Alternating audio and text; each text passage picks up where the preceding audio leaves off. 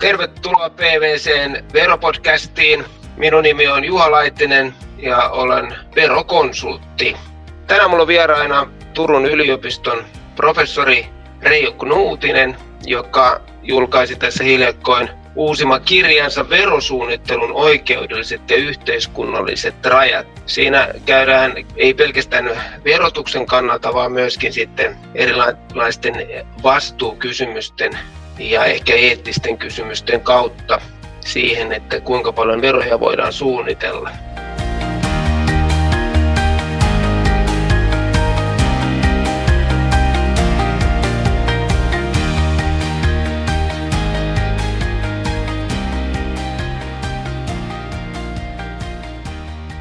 Reijo on muutenkin ollut hyvinkin tuottelias kirjoittaja täältä, tästä aihepiiristä lähtien siitä, että väitöskirja käsitteli muodon ja sisällön, sisällön välistä eroa tai yhtenäisyyksiä verotuksessa. Ja kuka sen oikeampi sitten tähän, tähän hyvinkin ajankohtaiseen aiheeseen keskustelukumppaniksi. Esitteletkö Reijo vähän taustaa aluksi, niin tulee kaikille kuulijoille tutuksi. Joo, kiitos kutsusta. Kiva olla täällä. Tosiaan 2009 mä oon väitellyt vero-oikeudesta ja muoto ja sisältö oli siinä se pääteemana ja rahoitus- ja sijoitusinstrumenttien verotuskysymykset oli niin kuin erityisteemana siinä sitten sen lisäksi. Ja voisi sanoa, että ehkä se oli semmoinen aihepiiri tai semmoinen linkki, mikä mut sai niin kuin todellakin innostumaan vero-oikeudesta, että huomasi, että miten paljon niin kuin rahoitusteorialla ja rahoitustoimintaa, sijoitustoimintaan liittyvillä taloudellisilla ilmiöillä on niin kuin verotuksen kanssa tekemistä. Ja silloin kun on toinen jalka ikään kuin mukavuusalueella ja toinen jalka epämukavuusalueella, niin se tutkiminen on niin kuin kivaa. Ja tosiaan mä oon sitten väikkärin jälkeen ollut opetustehtävissä, tutkimustehtävissä ensiksi Laureassa ja nyt seitsemän vuotta on mennyt tuolla Turun kauppakorkeakoulussa ja väikkärin jälkeen on neljä kirjaa tullut ja sen jälkeen on sitten niin kuin ikään kuin tämä vero-oikeuden puhtaasti lainopillinen puoli vähän niin kuin levennyt näille vastuukysymyksien pelloille ja, ja tota, siinä on aika paljon semmoisia yhteisiä kivoja nimittäjiä. Ne on, ne on haastavia kysymyksiä, tämmöiset rajavetokysymykset, millä kriteereillä ne sitten tapahtuukaan ja, ja ne on samaan aikaan niin kuin teoreettisesti hyvin hankalia ja haastavia, mutta sitten ne on semmoisia myös, millä on niin kuin käytännössä hyvin paljon relevanssia. Eli silloin on niin kuin mielekästä tutkia jotakin sellaista asiaa, mikä myös niin kuin käytännössä on tärkeä kysymys.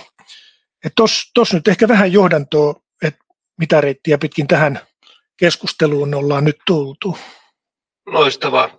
Me voidaan aika paljon niin kuin jopa seurata tätä sun uusi, uusimman kirjan niin, niin sisältöä, koska siinähän käydään kyllä tarkasti läpi sieltä ihan, ihan niin perusvero-oikeudellisesta lähtökohdasta sit sinne, sinne justin yhteiskunta- ja, ja yritysvastuun puolelle tätä.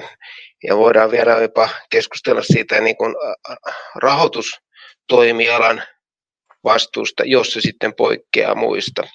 Mutta niin kuin sä kirjassakin aloitat, niin varmaan tämmöisen, niin kuin, että pystyttäisiin jäsentelemään ylipäätään tätä keskustelua veron kiertämisestä, verokikkailusta, veron välttämisestä, verovajeesta, miksi niitä nyt kaikkia on mainittukaan, niin meidän pitäisi varmaan niitä käsitteitä vähän täsmentää, tai jos sä kerrot siitä, että miten sä niin kun suhtaudut ja miten sä lähestyisit tiettyjä käsitteitä. Ja, ja tota, tässä niin kuin varmaan hyvänä esimerkkinä on valtion keväällä, valtioneuvoston keväällä antaa omistajapoliittinen periaatepäätös, jossa luvataan olla, olla niin aggressiivisen verosuunnittelusta pois ja sitten huolehtia siitä, että verot maksetaan sinne, mihin ne kuuluvat.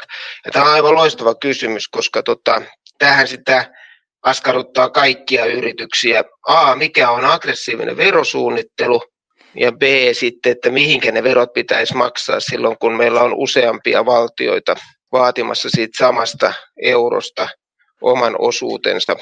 Ja, ja tota, varmaan voidaan, voitaisiin niin lähteä niistä määritelmistä, että, että jos sä vähän täsmentelet sitä, että miten sä omassa, omassa niin tutkimustyössä olet veronkierrosta, verojen välttelystä, verosuunnittelusta, aggressiivisesta verosuunnittelusta, onko sitten vastuullista verosuunnittelua ja vastuutonta verosuunnittelua, miten sä jäsentäisit näitä ja, ja missä suhteessa ne on, olet paljon kirjoittanut myöskin siitä, myöskin siitä liiketaloudellisesta puolesta ja liiketaloudellisista ilmiöistä plus liikkeen johdon vastuusta.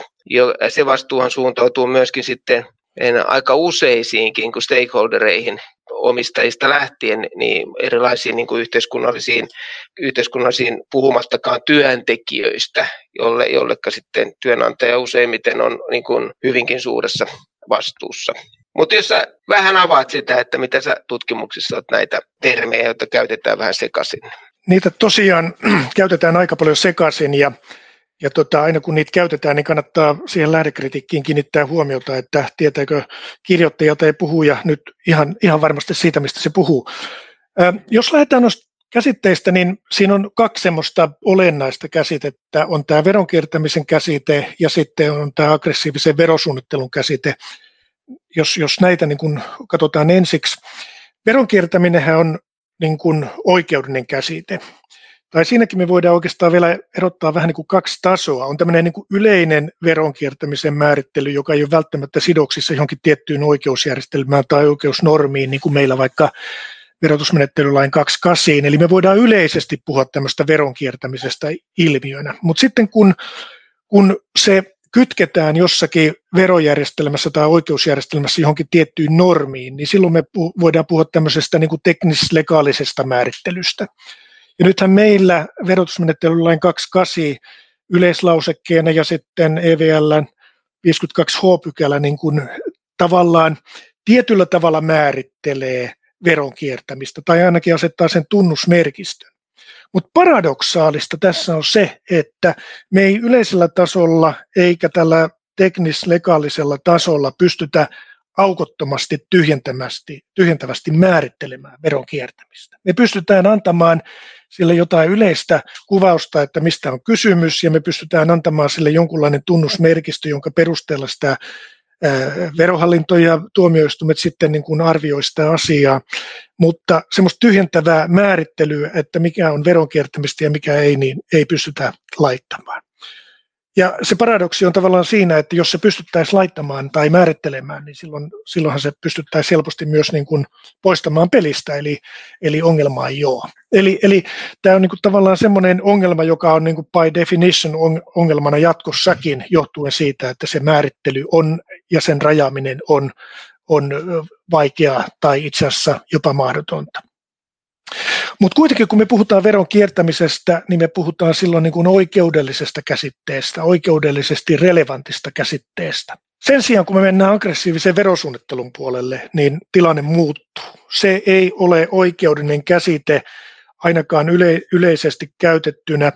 Mä olen tuossa kirjassa koittanut hahmotella niitä eri käyttöyhteyksiä, missä tätä käsitettä aggressiivinen verosuunnittelu käytetään ja niitä taisi olla kuusi eri käyttöyhteyttä siinä. Me, me liikutaan silloin niin kuin, niin kuin tavallaan, jos, jos niitä summaa, niin me liikutaan silloin siellä hyväksyttävän, oikeudellisesti hyväksyttävän verosuunnittelun puolella, mutta me jollakin tavalla tuodaan siihen sen tyyppinen adjektiivi siihen peliin mukaan, että ei siitä huolimatta ole niin kuin oikein ja reilua, josta lähtee sitten eri käyttöyhteydet, eli, eli voidaan ruveta miettimään, että pitäisikö verojärjestelmää kehittää jollakin tavalla. Voisi sanoa, että koko PEPS-hanke on tämän seurausta, eli tavallaan on hahmotettu erilaisia aggressiivisen verosuunnittelun keinoja kansainvälisissä yhteyksissä ja sitten on todettu OECDn piirissä, että näille asioille pitää jotakin tehdä. Ja silloin se aggressiivinen verosuunnittelu alkaa muodostua sitten pikkuhiljaa sen poliittisen prosessin kautta myös niin kuin oikeudellisesti vaikuttavaksi toiminnaksi. Ja sitten toisaalta me voidaan käyttää tätä aggressiivisen verosuunnittelun käsitettä ihan tämmöisenä niin kuin, yritysvastuukontekstin arviointityökaluna tai käsitteenä. Eli, eli siitä huolimatta, että joku ikään kuin on oikeudellisesti hyväksyttävää, niin eri sidosryhmät saattavat eri kriteereillä, jotka ovat muita kuin oikeudellisia kriteereitä, jollakin tavalla sitten arvioida sitä toimintaa ja sen toiminnan niin kuin vastuullisuutta. Ja silloin se käyttöyhteys ja merkitys on niin kuin, niin kuin vähän erilainen, mutta vaikka, vaikka näillä eri käyttöyhteyksillä on se yhteinen nimittäjä, että siellä se ydin on ikään kuin samanlainen siinä käsitteessä, niin ne eri käyttöyhteydet johtaa siihen, että se merkitys ja sen rajat ja tavallaan mitä sillä itse kukin tarkoittaa, ne voi olla aika erilaisia ilmiöitä. Et ehkä tässä on niin ne olennaiset asiat noista, noista kahdesta käsitteestä, joista toinen on oikeudellisesti relevantti ja toinen on, on sitten enemmänkin tämmöinen niin poliittinen tai yhteiskunnallinen käsite, mutta joka omaa sitten kuitenkin kytköksiä tänne poliittiseen ja oikeudelliseen järjestelmään sitä kautta, että ne ilmiöt saattaa sitten tulla, tulla myöhemmin oikeudellisesti relevantiksi, kuten esimerkiksi tämän PEPS-hankkeen kautta. Sä oot seurannut aika paljon, tai siis hyvin tarkasti myöskin tätä vaikkapa suomalaista oikeuskäytäntöä ja myöskin Eurooppa-tason oikeuskäytäntöä, niin e, onko sitten tulkinnalla pyritty sun mielestä, tähän tarkoittaa käytännössä niin kuin, niin verohallintojen tulkintaa, e, veron saajan tulkintaa, niin, niin pyritäänkö sillä sillä sitten tällä aggressiivisuudella, jos meillä sanotaan nyt vaikka perutusmenettelylain 28 pykälä, tai että se on, on vähäisen abstraktisti kirjoitettu, eikä ole niin tarkkarajainen, niin pyritäänkö tällä, niin kuin, tällä aggressiivisen verosuunnittelun perustelulla sitten niin kuin ohjaamaan ikään kuin tai väittämään yritysten syyllistyneen tämmöiseen kiellettyyn veron kiertämiseen kun se sitten ehkä on kuitenkin jäänyt sitten mahdollisesti aggressiiviseen verosuunnitteluun tasolla. No mä en, en ole nähnyt, että, tai havainnut, että tavallaan niin kuin näillä termeillä ää, niin kuin avoimesti olisi pyritty perus, perustelemaan näitä ratkaisuja, mutta tota, jos mä ajatellaan vaikka kohon ratkaisukäytäntöön, niin mun mielestä tämä hiukan kytkeytyy siihen kysymykseen, mitä mä oon tuossa kirjassa myös käsitellyt, että käytetäänkö sitä kaksi kasia tämmöisenä niin kuin apuvälineenä jonkinlaiseen kokonaisharkintaan, että se oikeuttaa jonkinlaiseen kokonaisharkintaan, vai pitääkö sitä kaksi kasia myös lähestyä niin kuin analyyttisesti ja miettiä, että mitkä ne tarkat soveltamisedellytykset on. Ja mun mielestä noissa ratkaisuissa on havaittavissa sen tyyppisiä niin kuin vastakkaisia linjauksia tai vastakkaisia näkemyksiä niissä perusteluissa ennen kaikkea niin kuin näille kahdelle eri näkemykselle. Eli joskus on viitattu perustelussa tämmöiseen kokonaisarviointiin, kokonaisarkintaan, ää, ja joskus sitten taas niissä on otettu aika niin kuin analyyttistä näkemystä siihen, että miten sitä asiaa tarkastellaan ja se näkyy myös niin kuin äänestysratkaisuina aika monesti. Eli monet, monet näistä niin kuin hankalimmista keisseistä on nimenomaan äänestysratkaisuja ja voisi sanoa, että ne näkemykset saattaa tällä tavalla myös niin kuin törmätä. Sitten mikä tulee tuohon EU-tuomioistuimeen, niin EU-tuomioistuinhan on perinteisesti ollut vähän semmoinen, semmoinen että siellä tämä teleologinen tulkinta on ollut, ollut niin kuin olennainen osa sitä tulkinta, tulkintatapaa. Ja ja tota, kyllä, kyllä mun mielestä on havaittavissa, että EU-tuomioistuin e on viimeisen viiden vuoden aikana käyttänyt hyvin eri, erityyppistä, tai, tai sanotaanko näin, että niistä ratkaisuista on luettavissa minun mielestä viimeisen viiden vuoden aikana erityyppinen tai erilainen henki, kun niistä oli luettavissa vaikka 10, 15, 20 vuotta sitten. Eli joskus 15-20 vuotta sitten EUT ikään kuin hyvin usein päätyi verovelvollisten kannalle ja, ja puolustamaan näitä perusvapauksien käyttämistä, kun taas näissä muutamissa tuoreimmissa ratkaisuissa on sitten vähän toisenlainen sävy. Ja mun mielestä siellä taustalla voi olla vaikuttamassa silloin myös tämmöinen yleinen ajan henki ja tavallaan ää, se poliittinen ilmapiiri, missä, missä sitten EU-ssa e, ollaan. Eli, eli vaikka siellä ei käytettäisi tätä termiä tällä tavalla niin kuin avoimesti, niin kuitenkin se sama ää, niin kuin isompi kuva siellä taustalla on, on ehkä yhteneväinen näiden muiden ilmiöiden kanssa, kuten esimerkiksi tämän PEPS-ilmiön kanssa. Eli, eli tota, tällä tavalla näkisin tämän asian. No, sitten jos me, me mietitään nyt sit aggressiivisen verosuunnittelun aluetta ja sitä, että sitä ei ole tarkasti määritelty, niin, niin mi, mihin sä sanoisit, että se perustuu? Se on siis moitittavaa ja, ja tot, tietyllä tavalla niin, niin tota, se pitäisi pystyä estämään. Ja sitten se moitittavuus ja paheksutta, niin, niin tota, sehän ei ole sitten varmaan riittävä muuta kuin tuommoisessa poliittisessa liturgiassa. Mistä ne, missä niin kuin sä näet, että ne rajat tulee? Se varmasti niin kuin nimenomaan OECD ja EU tekee Pepsin kautta ja, sitten EU-tasolla sitten omien lainsäädäntöjensä kautta paljonkin sitten parantaakseen tätä, tätä tota, säännöspohjaa siinä, mutta mikä se on sitten se, mikä tekee sen aggressiiviseksi, jos ei se ole kerran sitten laivastaisuus? No se on tietysti hyvä kysymys. Jos me ajatellaan niin kuin isossa kuvassa tätä kansainvälistä kehitystä, niin, niin OECDn piirissä on näissä PEPSin pohjamateriaaleissa kuvattu aika paljon sitä keinovalikoimaa, jota on käytetty aggressiivisessa verosuunnittelussa, ja ne, ne actions, toimenpiteet pohjautuu sitten siihen, siihen perusanalyysiin. Ja ehkä me, ehkä me voidaan lähteä siitä, että ne on ollut tämmöisiä kansainvälisiä vajaverotustilanteita. Eli tavallaan selkeästi voidaan niin kuin taloudellisesta näkökulmasta tai tämmöisestä yhteiskunnallisesta arvioinnista äh, tarkastellen niin kuin, niin kuin katsoa, että tietyt keinot ovat johtaneet siihen, että verotettavaa tuloa ei ole syntynyt juuri minnekään, tai sitten tämmöisissä kansainvälisissä relaatioissa on päädytty tämmöisiin vajaverotustilanteisiin, kuten esimerkiksi se, että joku vähennys voidaan tehdä yhdessä maassa, mutta toisessa valtiossa se sitten ei ole myöskään tuloa. Ja, ja mä sanoisin, että silloinhan ne kriteerit, joilla tavallaan niitä identifioidaan, niitä til, tilanteita, täytyy olla jollakin tavalla taloudelliset. Eli jo, jotenkin arvioidaan niin kuin siitä taloudellisesta vinkkelistä, että tuosta ja tuosta ei ole nyt maksettu veroa. Eli, eli ei siellä voida oikeudellista arviointia tehdä, koska sitten me pyöritään siinä luupissa, että jos jonkun normin perusteella ei vero tarvitse maksaa, niin eihän, eihän siitä voi syntyä verovelvollisuutta, jolloin ei voi syntyä verovajetta.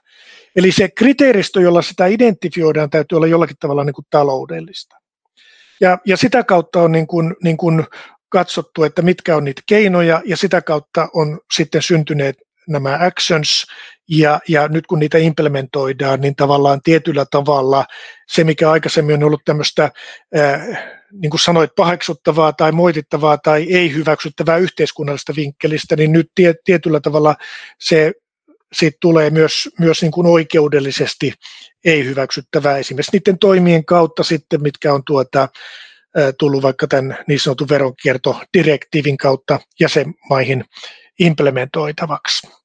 Mutta noin yleisesti, jos me irrottaudutaan tästä Pepsistä, niin, niin, niin eihän me pystytä sanomaan millään selkeällä yksittäisellä tai edes muutamalla kriteerillä, että mikä on aggressiivista ja mikä ei, vaan silloin me ollaan siinä sidosryhmäajattelussa, niin kuin tässä yritysvastuun maailmassa. Eli, eli sidosryhmät arvioi joillakin omilla kriteereillään, että onko joku toiminta hyväksyttävää, ja silloin meillä saattaa tulla sen tyyppisiä tilanteita vastaan, että meillä on sidosryhmät eri mieltä siitä asiasta. Eli jotkut kansalaisjärjestöt saattavat olla esimerkiksi hyvinkin kriittisiä jonkun tietyn ää, niin kuin rakenteen käyttämisen suhteen, kun taas sitten jotkut muut sidosryhmät ovat enemmänkin tottuneet, että se on business as usual, eli, eli, eli ei tässä nyt ainakaan mitään kovin eksoottista ole. Tämä arviointi on, on niin kuin, niin kuin ei-oikeudellista oikeastaan niin kuin molemmissa näissä tapauksissa ja se nimenomaan tyypillistä aggressiiviselle verosuunnittelulle, mutta niin kuin sanoin, niin se voi sitten tuon poliittisen prosessin kautta tulla myös oikeudellisesti relevantiksi ja näin on nimenomaan noissa kansainvälisissä tilanteissa aika pitkälle käynyt. Juuri näin. Tota, Oletteko te tehnyt tähän liittyen sitten niin kuin minkälaista arviota, että kun meillä puhutaan niin kuin aggressiivisen verosuunnittelun tuomista verovajeista, veromenetyksistä, niin, niin tot, kuinka paljon niin kuin tämä nyt liittyy loppujen lopuksi? Jos me katsotaan niin kuin EU-tasolla, niin, niin muistaakseni viimeiset 15 vuotta on se sama tuhat miljardia pyörinyt, pyörinyt siellä tota arviona vuositasolla, ja se tutkimus lienee lienee jo aika, aika tota vanha, johon se sitten perustuu ja joka ei ehkä kestäisi kovin tarkkaa kritiikkiä ja, ja tota arviointia. Samoin Suomessa kansalaisjärjestö kertoo, että, että meillä tämmöistä veropakkoilua tai, tai veromenetystä syntyy 300 miljoonasta 1,3 miljardiin, niin se haarukka on aika iso. Ja sitten tuossa hiljakkoin oli juuri Etla teki kanssamme tutkimusta siitä, että kuinka paljon digitalisaatio tulee muuttamaan verokertymää Suomessa ja miten se pystyttäisiin arvioimaan, niin oli kyllä tapahtu kyllä niin kuin oli tapahtunut aikaisemmin sitten Maailmanpankille, että, että tota, sen arviointi on todella hankalaa. Mutta sitten me pystyttäisiin niinku arvioimaan se, että kuinka paljon ö, tämmöisellä aggressiivisella veronkiertämisellä tai sitten jopa ilmeisesti siihen on laskettu mukaan jo veronkiertokin, niin, niin tota menetetään. Niin onko teillä semmoista edes jonkinlaista yritelmää niin kuin laskea, että mä niin kuin vertaisin tätä siihen, että, että meillä on nyt viime kuukaudet nähty aika yleisestikin, niin varsinkin mediassa, niin, niin isona, isona puutteena suomalaisessa verossa ja epäkohtana listattujen yhtiöiden osinkojen verotus. Ja todellisuudessa se ei kuitenkaan liene kuin vähän yli 300 miljoonaa, jolloin me puhutaan aika pienestä erästä sitä veroa, mitä meillä kerätään, niin tota, tota olisi kiva suhteuttaa johonkin lukuihin, että kuinka paljon tässä on nyt kysymyksessä, kun kuitenkin aika paljon sitten yrityksille annetaan tällä hetkellä hallinnollisia tehtäviä, jotta päästäisiin kiinni siihen johonkin kadonneeseen rahaan. Vai onko kysymys vain amerikkalaisista tekkijäteistä, jotka ovat järjestäneet omat toimensa niin, että ne eivät ehkä maksa veroja? Sekin olisi tosiaan jännä, jännä nähdä. En muista itse nähneeni, että miten, kun puhutaan tuosta Pepsin yhteydessä, esimerkiksi tuosta tuosta määrästä, niin minkälaista komponenteista se ikään kuin muodostuu, eli miten, miten se on niin kuin koottu tai mihin, miten siihen lopputulemaan on tultu. Tässä on mun mielestä kaiken kaikkiaan vähän sama juttu, kun, kun me puhutaan verotukien määrästä, että paljonko verotuet ovat Suomessa. Se on, se on niin kuin aika pitkälle määrittelykysymys, eli jos joku asuu omistusasunnossa ja asunnon arvo nousee sitten vaikka 30 prosentilla ja hän, hän tota, myy sen asunnon sitten pois asuttua siinä yli kaksi vuotta, niin sehän on verotonta tuloa, mutta joissakin Vattin papereissa tämä on katsottu, että tämä on verotuen muoto. Eli nyt, nyt me ollaan oikeastaan siinä, että mikä on se normijärjestelmä, missä verotukia ei ole annettu, ja nyt me ollaan vähän samanlaisessa tilanteessa tämän, tämän kysymyksen suhteen, että mikä ikään kuin on se normijärjestelmä.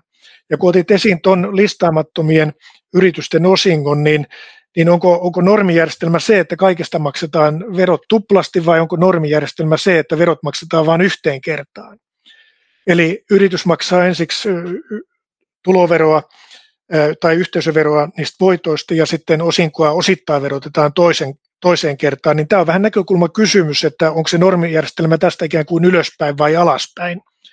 Ja silloin, jos me pystyttäisiin tarkasti määrittelemään joku normijärjestelmä, että mikä on tavallaan se nollatilanne tai perustilanne, niin sitten voisi ruveta tekemään laskutoimituksia helpommin ja paremmin, että mikä on joku vaikutus sitten jollakin tietyllä asialla.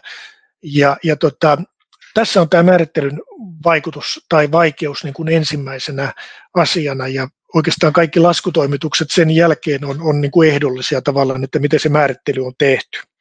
Tämmöisestä verovajeesta, joka on sidottu niin kuin näihin laintasoisiin toimiin, niin kuin esimerkiksi jossain vaikka EU-tasoinen e arvonlisäverotuksen verovaje, niin silloinhan me pystytään olemaan aika lailla paremmin varmaan yksimielisiä siitä, että mikä on se tavallaan se perustilanne ja pystytään arvioimaan sitä verovajien su- suuruutta. Mutta silloin kun me mennään tänne aggressiivisen verosuunnittelun puolelle, niin jos me ei pystytä oikein niin kuin tarkasti sanomaan, että mikä on se perustilanne, niin ei me voida mitään laskutoimituksiakaan silloin oikein tehdä.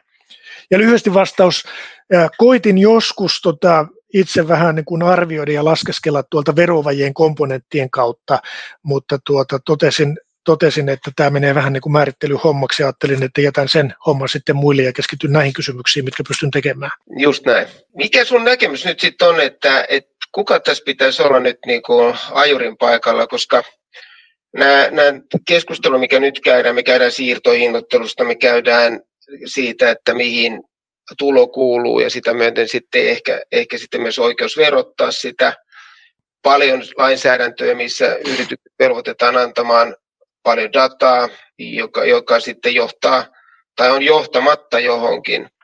Niin, e, tämä liittyy kahteen asiaan tämä mun kysymys. Toinen on se, että säkin olet ollut aika mun ymmärtääkseni, niin et vastustanut legaliteettiperiaatetta, vaan, vaan tota, mm, ollut ehkä sen puolella, että et esimerkiksi juuri verokiertopykälä niin ei tarvitse olla niin tarkkarajainen kuin esimerkiksi rikoslaissa, johon, johon sitä tietysti on monesti verrattu ja perustuslaillisiin oikeuksiin. Se on se toinen, mutta sitten se toinen on se, että, että jos me ajatellaan tätä, tätä sitten niin kuin lainsäädäntövaltaa ja mistä meillä tulee niin kuin verotukseen liittyvä lainsäädäntö, niin arvonlisäverotus on nyt hyvä esimerkki juuri sen takia, että se on, se on täysin EU-tasosta. No ei täysin, se on vain direktiivi, mutta direktiivi on hyvin pitkälle ohjaava tässä tapauksessa ja osa niistä on asetustasoisia. Sen sijaan sitten ehkä, ehkä tuloverotuksessa, niin no joo, kyllähän siellä on direktiivejä tullut melkoinen määrä viime vuosina, jotka on ollut, ollut tota jäsenvaltioiden implementoitava.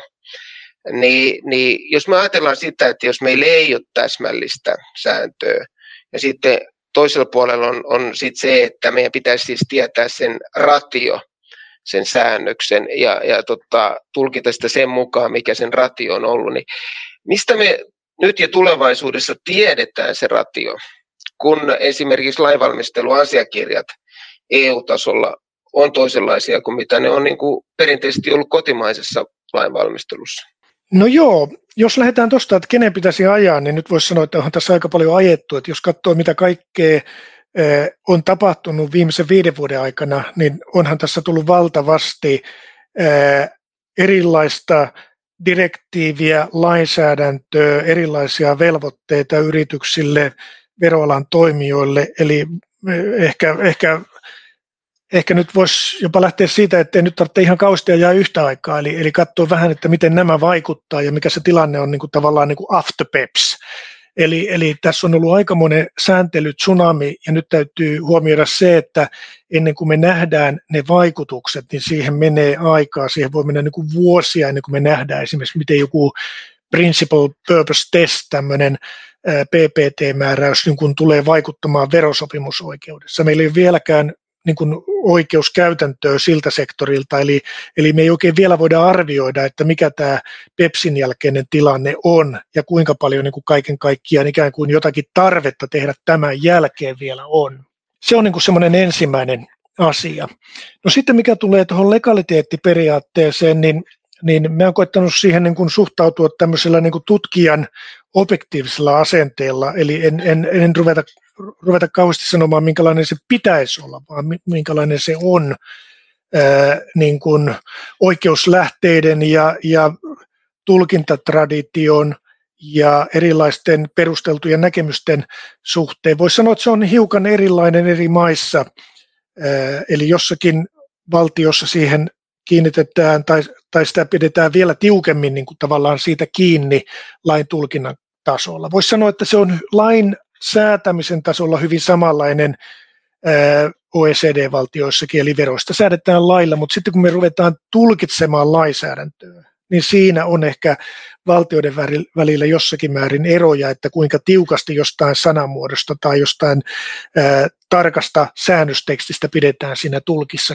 tulkinnassa kiinni. Ja mun mielestä on, on niin kuin aika selvää, että useimmissa maissa sen legaliteettiperiaatteen merkitys ei ole ehdoton siellä lain tulkinnan tasolla, mutta siitä pyritään pitämään aika tiukasti kuitenkin kiinni, mutta ei, ei se ehdoton ole Suomessa, ei Ruotsissa, ei Saksassa. Eli, eli aina me voidaan käyttää muitakin tapoja, tai tuomioistuimet voivat käyttää muitakin tapoja siinä tulkinnassa kuin tiukasti sitä jotain, jotain sanamuotoa. Ja tämä on enemmänkin tämmöinen, että kuinka asiat ovat, eikä, eikä se kuinka tai minkälaisia niiden asioiden pitäisi olla.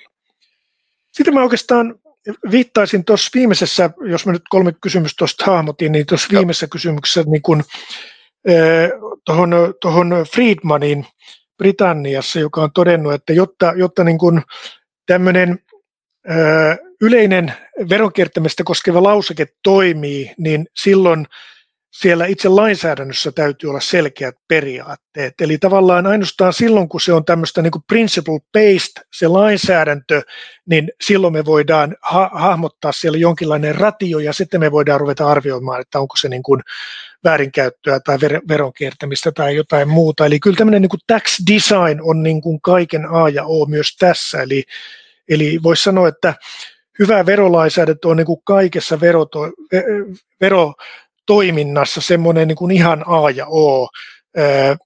Mutta se on tietysti helpommin sanottu kuin tehty, eli, eli minkälaista se hyvä tax design on. Ja me, me nähdään, että eri valtioissa on vähän erilaisia näkemyksiä. Jossakin se hyvä tax design on, että löytyy 30 000 sivua tarkkaa verolainsäädäntöä. Jossakin taas katsotaan, että se on parempi, että se on tiivistä ja yleistä ja, ja että sitä tulkitaan sitten tarvittaessa. Ja voi olla, että se, se totuus on jossakin näiden kahden ääripään välissä. Sä mainitsit tuon, tuon tuota PPT-määräyksen tuolla ja tota, avataan sitä niille kuulijoille, jotka ei ole siihen vielä tutustunut. Mutta se nyt kai, kai tota, yksinkertaistettuna tarkoittaa sitä, että jos, jos e, voidaan päätellä, että, että tota, jonkun järjestelyn tai transaktion pääasiallinen tarkoitus on ollut sellaisen etuuden saavuttaminen, e, joka tota, on niin verotuksellinen, niin, niin siihen voidaan puuttua sitten PPT-määräyksen perusteella riippumatta verosopimuksesta, jos siellä sitten kuitenkin pystyy osoittamaan, että se ratio on ollut se, että se hyväksytään, niin eikö tämä nyt vähän yhtä monimutkaista kuitenkin, kun osoittaa sitä, että on ollut liiketaloudellinen liiketaloudellinen syy johonkin toimenpiteeseen, joka on kuitenkin aika abstraktia, joka, jossa niin vastapuolena on tietysti verohallinto tai sitten verohallinnon osa, eli verosa- ja oikeudenvalvontayksikkö, jos me katsotaan Suomeen, ja, ja meillä niin kuin verohallinto kuitenkin, sen ei tarvitse esittää syitä siihen, että ei olisi niin kuin liiketaloudellista syytä. Se voi pe- perustaa oman näkemyksensä pelkästään lakiin, sitten taas yrityksen ja lain sanamuotoon jopa. Mutta sitten taas yrityksen on kuitenkin perusteltava nyt sitten niin kuin liiketaloudellista syytä, vaikka sitten se liiketaloudellinen syy olisi sitten heikompi tai sitten niin kuin pidempiaikainen järjestely. Meillähän tehdään liiketaloudellisista syistä myöskin huonoja ratkaisuja niin, niin tota, onko tämä niin kuin, sä kuitenkin itse uskot tähän PPT? En tiedä, onko tämä ihan uskoasia, mutta mielenkiintoinen asia sikäli, että meillä on erilaisia normistoja nyt, joilla pyritään puuttumaan verokiertämisen tilanteisiin. Ja joissakin normistoissa, kuten tässä PPT-määräyksessä, lähdetään siitä, että joko pääasiallinen tarkoitus tai yksi pääasiallisista tarkoituksista. Jos on veronkiertäminen, niin siihen voidaan puuttua. Eli itse asiassa, eh, jos tätä lukee ihan, ihan kirjaimellisesti, niin se, sehän tarkoittaa, että liiketaloudelliset syyt ei välttämättä ole riittävät edes silloin, kun tätä tulkitaan. Eli, eli siellähän voi olla jopa hyvin perusteltu liiketaloudellinen syy toisena vaikuttamassa, mutta jos toinen pääasiallisista tarkoituksista on ö, verojen välttely, niin silloin PPT-määräystä voidaan soveltaa. Ja nyt, nyt tavallaan tässä 28 kansallisessa säännöksessä on lähdetty siitä, että jos on niin tämmöiset riittävät liiketaloudelliset syyt, niin se on ikään kuin riittävää sen osoittamiseksi, että kysymyksessä ei ole veron kiertäminen. Eli me ei vielä oikein pystytä sanomaan, että tuleeko näissä eri normistoissa tämä kynnys olemaan niin kuin eri kohdassa. Ää, sanamuotojen perusteella alustavasti näyttää, että ne on eri kohdassa, mutta Mun veikkaus on kuitenkin se, että huolimatta siitä, miten ne on kirjoitettu, niin kun aikaa menee, niin, niin e, niiden tekstimuotoilujen merkitys alkaa niin kuin pienentyä ja se löytyy jostakin, e, jostakin kohtaa se kynnys sitten. Eli, eli mun mielestä olisi aika hankala tilanne, jos meillä PPT-määräys, Euroopan unionin e, oikeus ja kansallinen oikeus asettaisi niin kuin näitä rajoja eri kohtiin. Ja kun meillä on vielä semmoinen periaatteellinen tilanne mahdollista, että EU eri jäsenvaltiot implementoi tämän niin kuin eri kireydellä ikään kuin, eli eri tasoon, niin, niin kyllä pitkän päälle tämmöinen tilanne olisi varmasti aika, aika hankala. Ja, ja veikkaan, että tavallaan semmoista niin kuin harmonisaatiota sillä tulkinnan tasolla sitten tulee – tapahtumaan. Eli, eli, eli vaikka ne näyttää hyvin erilaisilta, niin välttämättä niiden ne tilanteet, mihin niitä sovelletaan ja mihin ei, niin ne, ne, ne ei välttämättä ole sitten niin kovin erilaisia tai eri tasoisia. Eli, eli veikkaisin, että vaikka sanamuodot antaa ymmärtää, että kynnykset on eri, eri kohdassa, niin, niin, niin sitten aikaa myöten ne alkaa niin kuin löytää sen, sen kohtansa. Me nyt kuitenkin tällä hetkellä sitten ollaan siinä tilanteessa, joka sitten näyttää niin ainakin jatkuvan muutaman vuoden, että tässä se, joka joutuu ikään kuin kärsijän rooliin, on kuitenkin sitten se yritys, jota tässä kun syyllistetään siitä verovajeesta ja, ja virheistä omassa verotuksessaan niissä tilanteissa, kun meillä on monen valtion välisiä tilanteita. Eli meillä on hyvinkin herkästi käynyt kansainvälisesti toimivilla yrityksillä se, että sit samasta satasesta joudutaan maksamaan 150 veroja eri, eri tota, valtioille sen takia, kun jokainen näkee eri tavalla tulon syntymisen sijaintivaltion. Niin auttaako tämä nyt tähän asiaan oikeastaan ollenkaan? Tai onko se niin ajatellut sitä, että, että miten tämmöiset monikansalliset yhtiöt tai yhtiöt, jotka toimii kansainvälisesti, niin tulevaisuudessa pystyy, kykenee hoitamaan A, tehokkaasti ja, ja B, sitten oikein vielä oman verotuksensa vai ollaanko me tässä tilanteessa, että meidän epävarmuustilanne näissä, näissä tota, monikansallisissa rajat ylittävissä tilanteissa tulee jatkumaan niin kuin jo vuosia eteenpäin? No nyt PEPS-hankkeen yhteydessä on aika paljon myös käsitelty sitten näitä, voisi sanoa prosessuaalisia kysymyksiä ja niitä keinoja, joilla voidaan sitten niin kuin ikään kuin helpottaa näitä asioiden hoitamista käytännössä. Ja, ja tota, sekin jää tietysti nähtäväksi, että kuinka hyvin ne niin kuin kansainvälisellä tasolla toimii. Ja, ja voi sanoa, että PEPS-hanke tietyllä tavalla tuo myös uusia ongelmia tässä suhteessa esiin, että jos me sitten ajatellaan jonkun, jotain vaikka aineettomaan omaisuuteen liittyviä substanssivaatimuksia tai muita tämmöisiä, mitä on nyt tuotu esiin, niin, niin nämä, nämä, nämä voi tuoda uusia tulkintaongelmia sitten, sitten tähän peliin mukaan. Eli kaikki, kaikkiaan PEPS tietyllä tavalla voi antaa ratkaisuja, mutta se voi tuoda vähän niin uusia ongelmia sitten tämän uuden sääntelyn ja uusien välineiden kautta. Mulla on jotenkin semmoinen fiilis, mutta teillä varmaan siellä on paljon, paljon parempi fiilis tästä asiasta, mutta että voisi kuvitella, että kansallisella tasolla tämä asia niin kuin helpottuu näiden ennakollisten menettelyjen kautta ja tämmöisen enemmän reaaliaikaisen ohjauksen kautta. Eli tavallaan niin kuin kansallisella tasolla on helpompi on varmaan löydetty jo paljon semmoisia keinoja, millä saadaan tätä tilannetta helpotettua ja, ja sitä yritysten ja verohallinnon vuorovaikutusta ikään kuin parannettua. Mutta sitten, sitten, että kuinka hyvin tämä sitten toimii kansainvälisellä tasolla nämä, nämä uudet keinot, niin se jää tietysti nähtäväksi, koska siellä näitä pelureita on useampia, toimijoita on useampia ja sitten siellä on, on, on tota, vastakkaisia intressejä niin kuin eri valtioiden verohallinnoilla. Että eihän tämä mitään ennenkuulumatonta ole, että jostain samasta tulosta on kilpailemassa kaksi tai kolmekin valtiota, jotka sitten katsoo enemmän tai vähemmän perustelusti, että se tulo tai sen verottaminen, tulon verottaminen kuuluu niin kuin heille tai meille.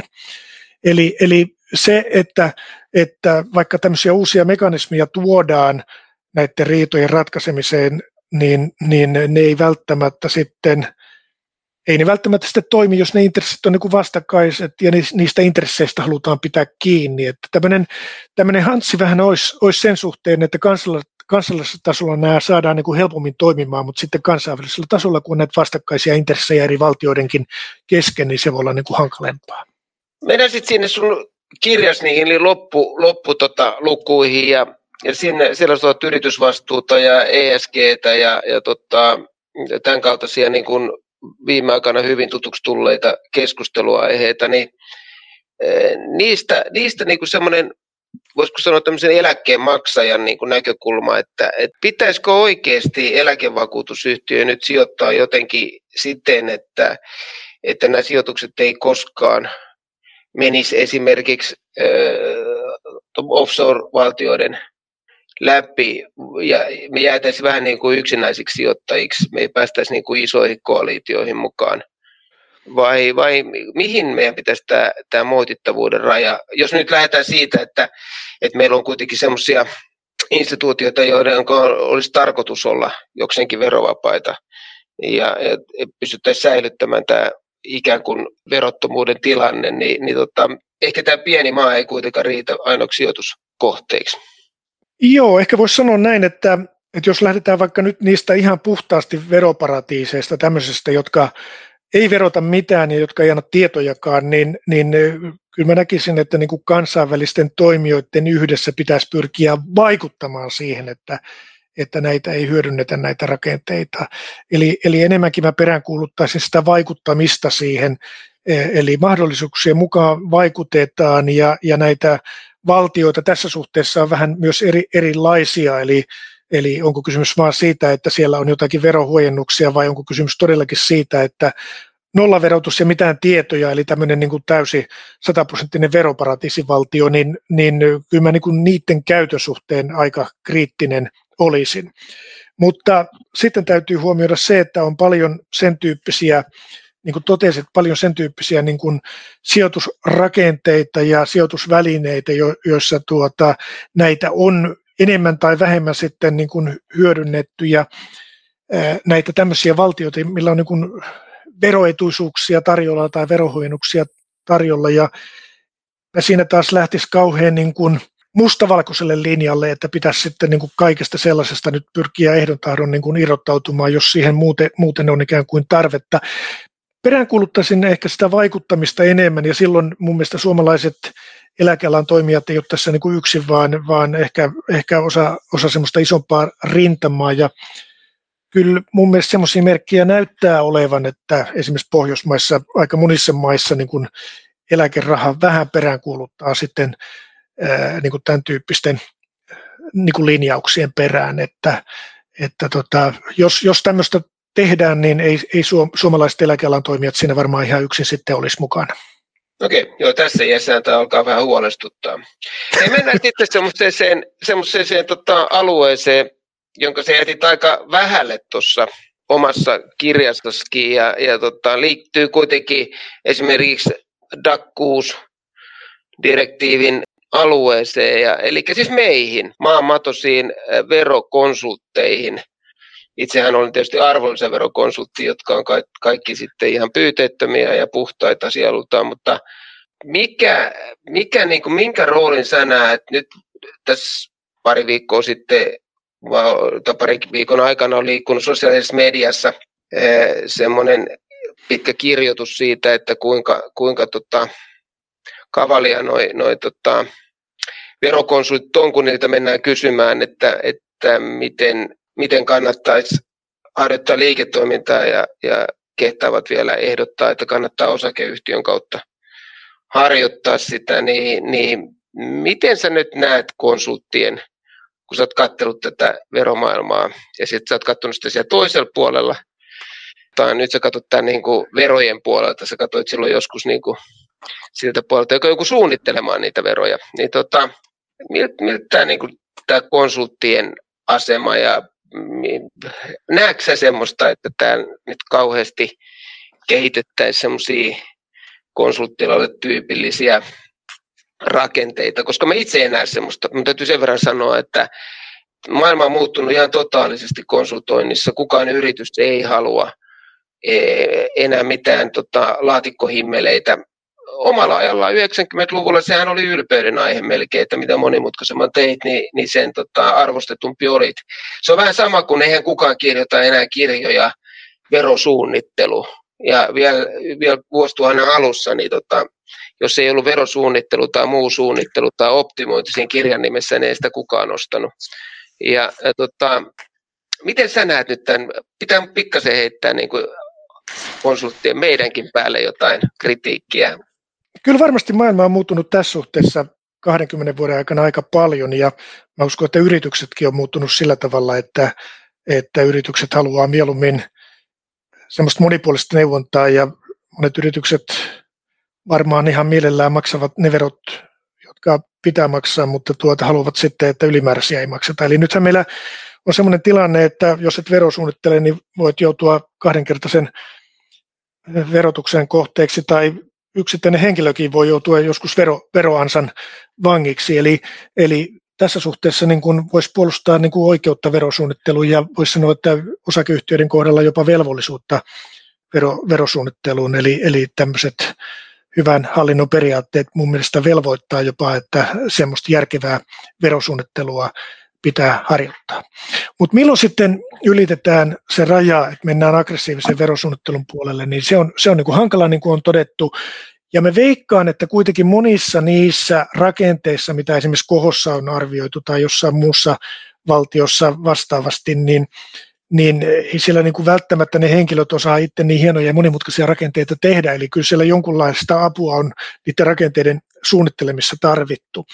Ja nyt monissa maissa on, on tämän läpinäkyvyyden lisääminen ollut se tapa, yksi tapa niin kuin tätä ongelmaa ikään kuin lieventää.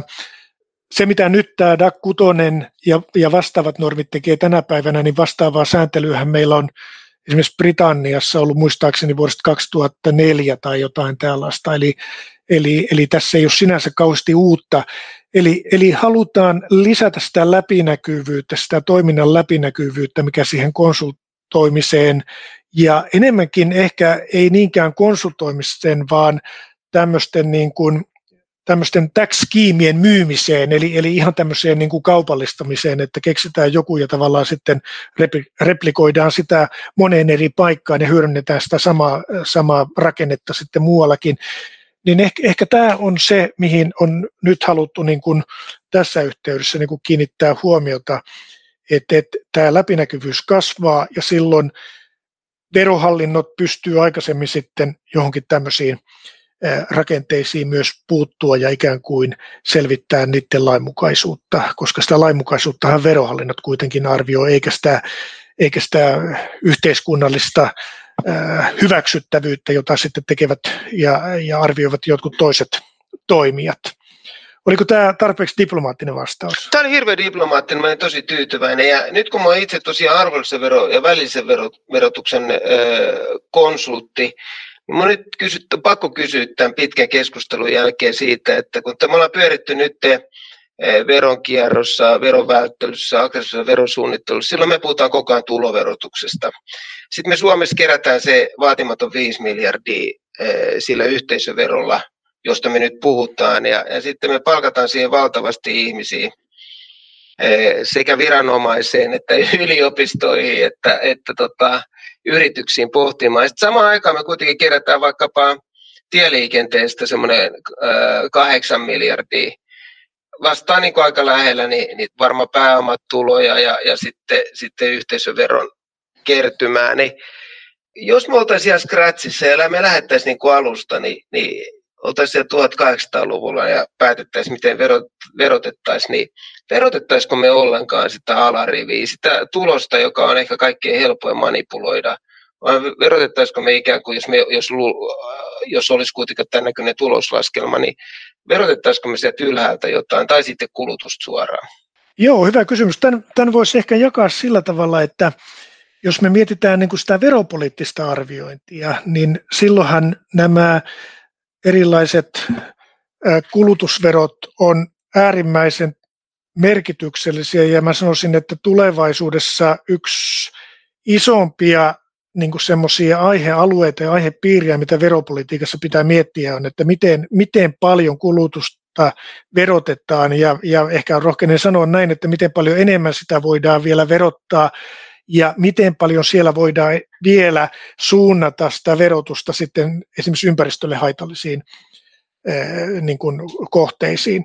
Eli tavallaan tämän kulutusverotuksen niin kuin, tavallaan niin kuin sisäinen sisäinen tota, logiikka on niin kuin veropoliittisesti hyvin mielenkiintoinen kysymys.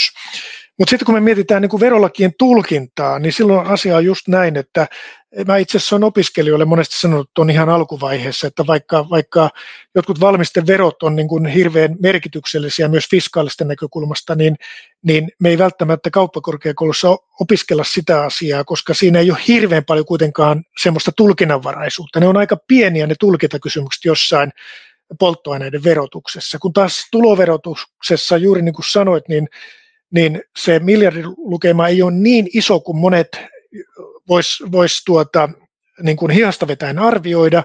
Eli me puhutaan kokonaisverokertymään nähden suhteellisen pienestä määrästä verrattuna juuri siihen kaikkeen työmäärään ja kaikkeen, kaikkeen tuota, toimintaan, mitä sen ympärillä tapahtuu.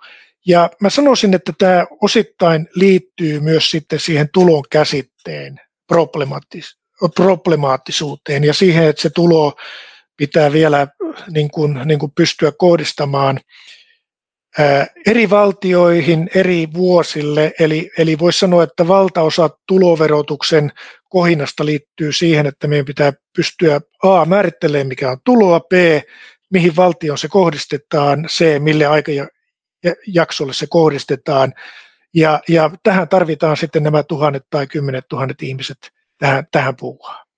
Siinä oli tyhjentävä vastaus viimeisenkin kysymykseen, ja mä kiitän sinua tästä haastattelusta. Tota, oli tosi ilo keskustella ajankohtaisesta asiasta.